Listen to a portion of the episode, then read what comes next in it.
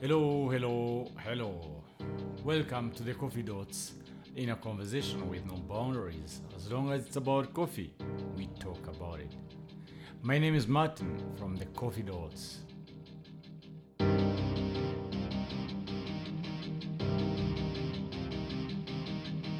Eighteen years ago, that was 2002, Oxfam an international non-profit organization ring the bell about a global crisis in the coffee sector. We'd love to check if there was any improvement since, but that's for after looking back and remember what the crisis was all about. It was a voluminous report published by Oxfam International in 2002, written by Charis Gresser and Sophia Tickell and assisted by Oxfam staff, partners, and coffee experts across the world. One part in that report, titled Mugged Poverty in Your Coffee Cup, speaks about power imbalances in the market, penniless farmers, profiting roasters, starting from the roots of the crisis.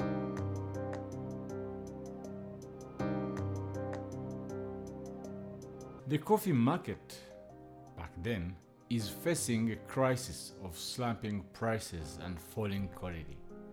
For farmers, the loss of quality means low prices, even for Arabica varieties that once a high premium. This is bad for farmers, bad for coffee drinkers, and ultimately bad for the roasters. Behind this devastating situation lie four major factors 1. Market restructuring from managed flooded. Second, power imbalances in the market. Penniless farmers profiting roasters. Third, new roaster technologies and techniques driving down quality. Fourth, no alternatives. The failure of rural development. Let's start with market restructuring from managed to flooded. The market in 2002, that's where we're speaking, is severely oversupplied. The volume of coffee produced to be traded far outstrips demand. Production in 2001 2002 is estimated at 115 million bags, each one weighing 60 kilograms compared with consumption of 105 to 106 million bags. Supply has been growing at more than 2% each year, outstripping growth in demand of 1 to 1.5%. This year on year basis, supply has built up stocks now estimated, now that means 2002, estimated at over 40 million bags. Even if supply were to come into line with demand anytime soon, the presence of these stocks would still keep the coffee price at a depressed level.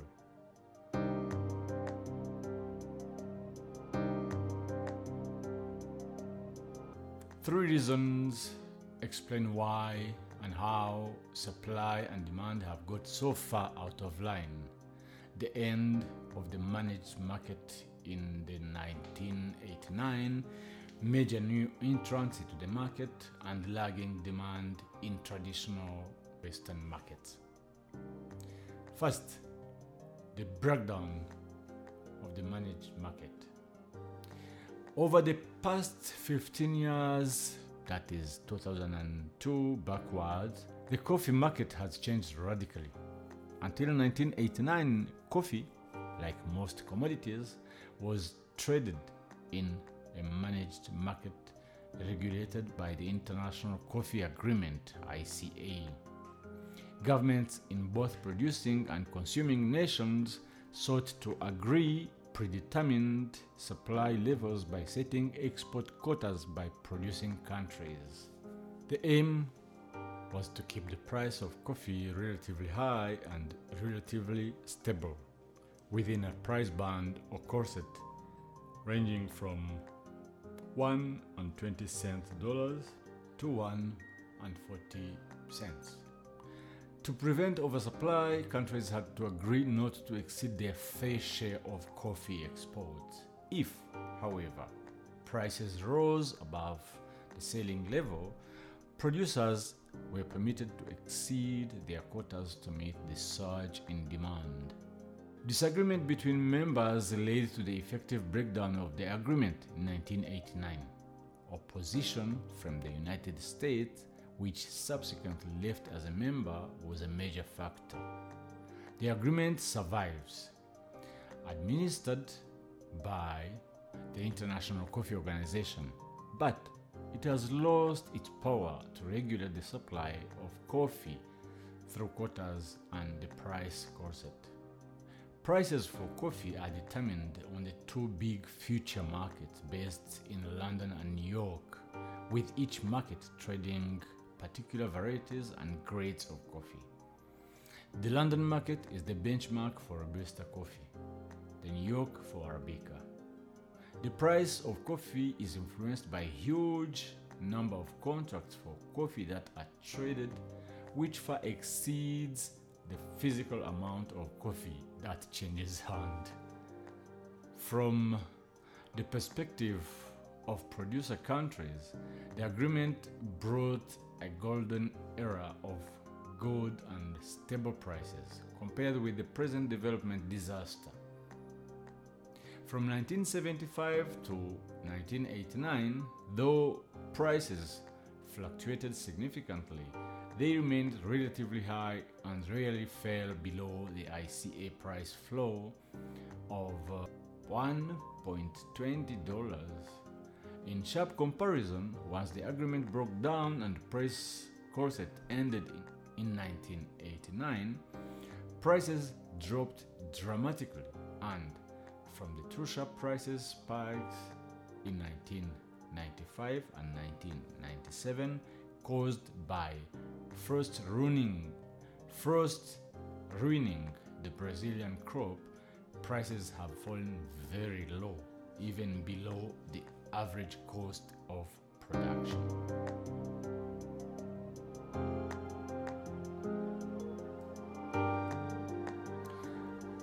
Critics point to many reasons for the agreement breaking down. There was a cumbersome political horse trading in the struggle to capture larger quotas, and it was difficult for new producers trying to enter the market. Despite agreed quotas, Additional volumes leaked out to countries outside the agreement, undermining its intended prices and undermining trust.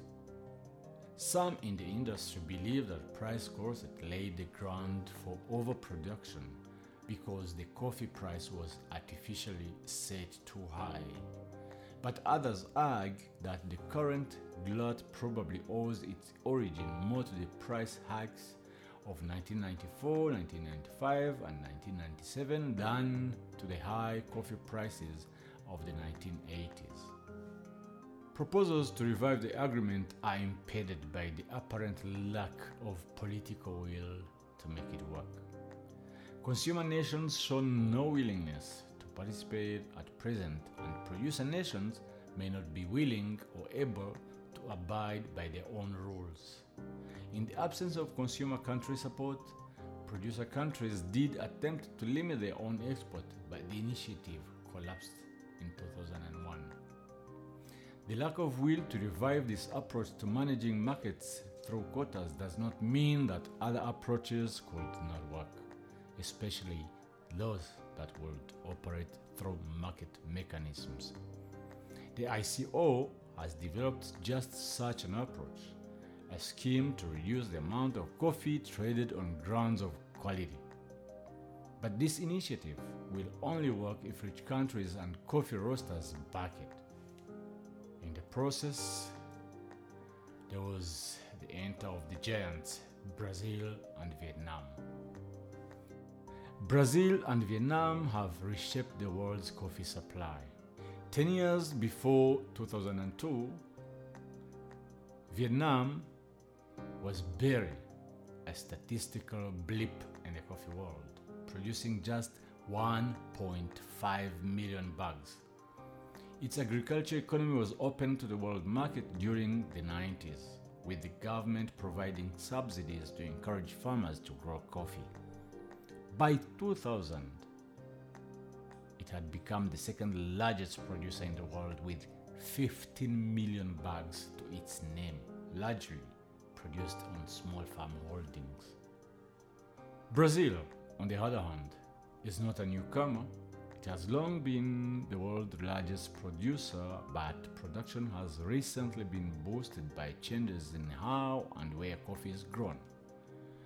Increased mechanization, intense production methods, and the geographic shift away from the traditional frost prone growing areas have all increased yields.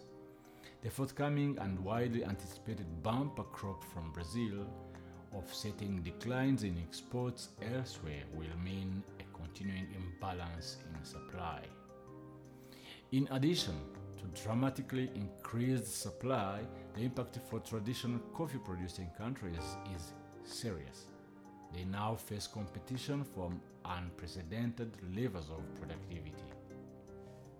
Patrick Installé, the managing director of Efico, a green coffee trader, said or asked to give you an idea of the difference in some areas of Guatemala. It will take over 1,000 people working one day each to fill the equivalent of one container of 275 bags, each bag weighing 69 kilograms. In the Brazilian Cerrado, you need five people and a mechanical harvester for two or three days to fill a container. One drives and the other picks. How can Central American family farms compete against that? What were the triggers of the jump in world coffee production and the resulting oversupply? Freak price hikes in 1994, 1995, and 1997 due to frost in Brazil certainly encouraged countries and their farmers into the market. But other factors were also at play in producer countries. National policies, new technologies, and currency movements were also important. Then comes the lagging demand.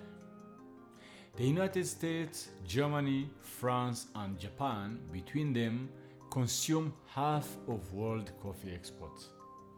While coffee production has grown rapidly, demand for coffee in the developed world has seen sluggish growth, although newer markets such as Eastern Europe show greater promise.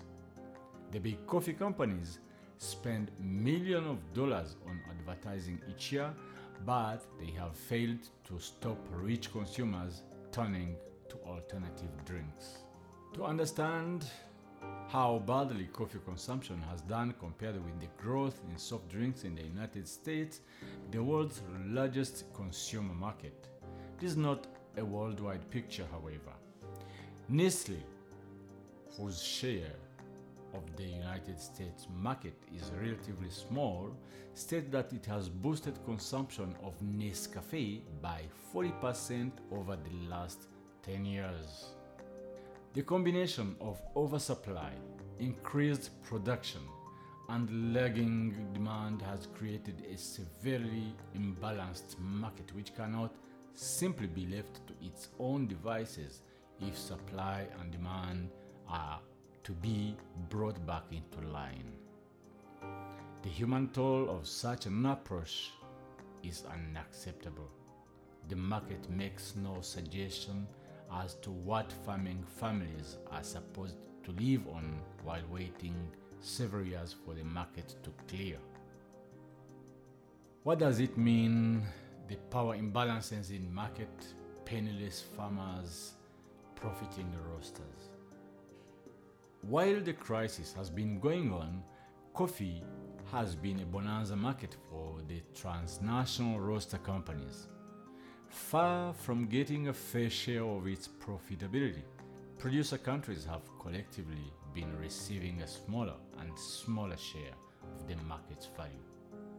Ten years ago, producer countries earned $10 billion from a coffee market worth around 30 billion. A decade later, they receive less than 6 billion of export earnings from a market that has more than doubled in size. That is a drop in their share from over 30% of the market to under 10%. Today, coffee farmers receive 1% or less of the price of a cup of coffee sold in a coffee bar. They receive roughly 6% of the value of a pack of coffee sold in supermarkets and grocery. How marginal the actual coffee beans have become to the whole business of selling the beverage to consumer is in 1984, green bean costs constituted 64% of the US retail price. By 2001, the raw material price as a proportion of the final retail value had fallen to 8. By, by 2001, the raw material price as a proportion to the final retail value had fallen to 18%. Some markets may be giving consumers a better deal than others, but in all of them, the importance of coffee beans to the final retail price has fallen dramatically. There is a vast imbalance of power in the global coffee supply chain. Farmers face a whole series of obstacles, starting with a very low international price for coffee. But some farmers Oxfam spoke with also complained of having to accept the price offered by the trader and of having very little, if any, power to negotiate. If farmers process their coffee, removing the outer layer of the coffee cherry, they can demonstrate the quality or grade of their beans and so negotiate a better price. But if their coffee is sold in its cherry form, they are not rewarded for its as yet unknown quality. In Peru, for instance, even when the coffee is sold as semi processed parchment, farmers can still be shortchanged. Carmela Rodriguez from SOS Peru said, We see that the coffee is dry, but the buyers say, Give us a discount. I don't know what grade it is, but I think they are taking advantage of us because they know we have to sell to them. Farmers reported that they sold the better quality coffee to the cooperatives where they were rewarded with premiums, but still found the traders useful as ready buyers for their lower quality coffee. Even though traders squeeze extra margins for themselves out of farmers, the real margins in the market are made after export by the roaster companies. In sharp contrast with the current losses, or at best tiny margins, made by farmers and exporters in developing countries, the roaster companies in the United States and Europe are making extraordinary profits on their retail coffee business. Oxfam International interviewed many players in the supply chain in Uganda to trace the rising price of coffee beans as they made their journey from the farmer's tree to the jars sitting on supermarket shelves in the United Kingdom and found that, in this case, the farmer got just 2.5% of the retail price of the coffee. In the United States, the figure would be 4.5% of the retail price. Beyond the story in Uganda, Oxfam commissioned a consultant to construct an indicative value chain to try to assess what percentage on average of the end value farmers were getting different countries around the world and found that farmers of the cheaper or cheapest type of coffee doing no processing to their coffee cherries are getting just 6.5% of the final retail value like for like. This value chain uses official price data where available, weighed to take into account different market share. Even this figure is probably an overestimate since the official data on price to producers may overstate what farmers actually get. As we said from the beginning of this episode, we will get back to this uh, Oxfam International report about the coffee crisis across the world 18 years ago, that was in 2002. From the coffee dots, we close this episode. And until next time, my name is Martin saying take care.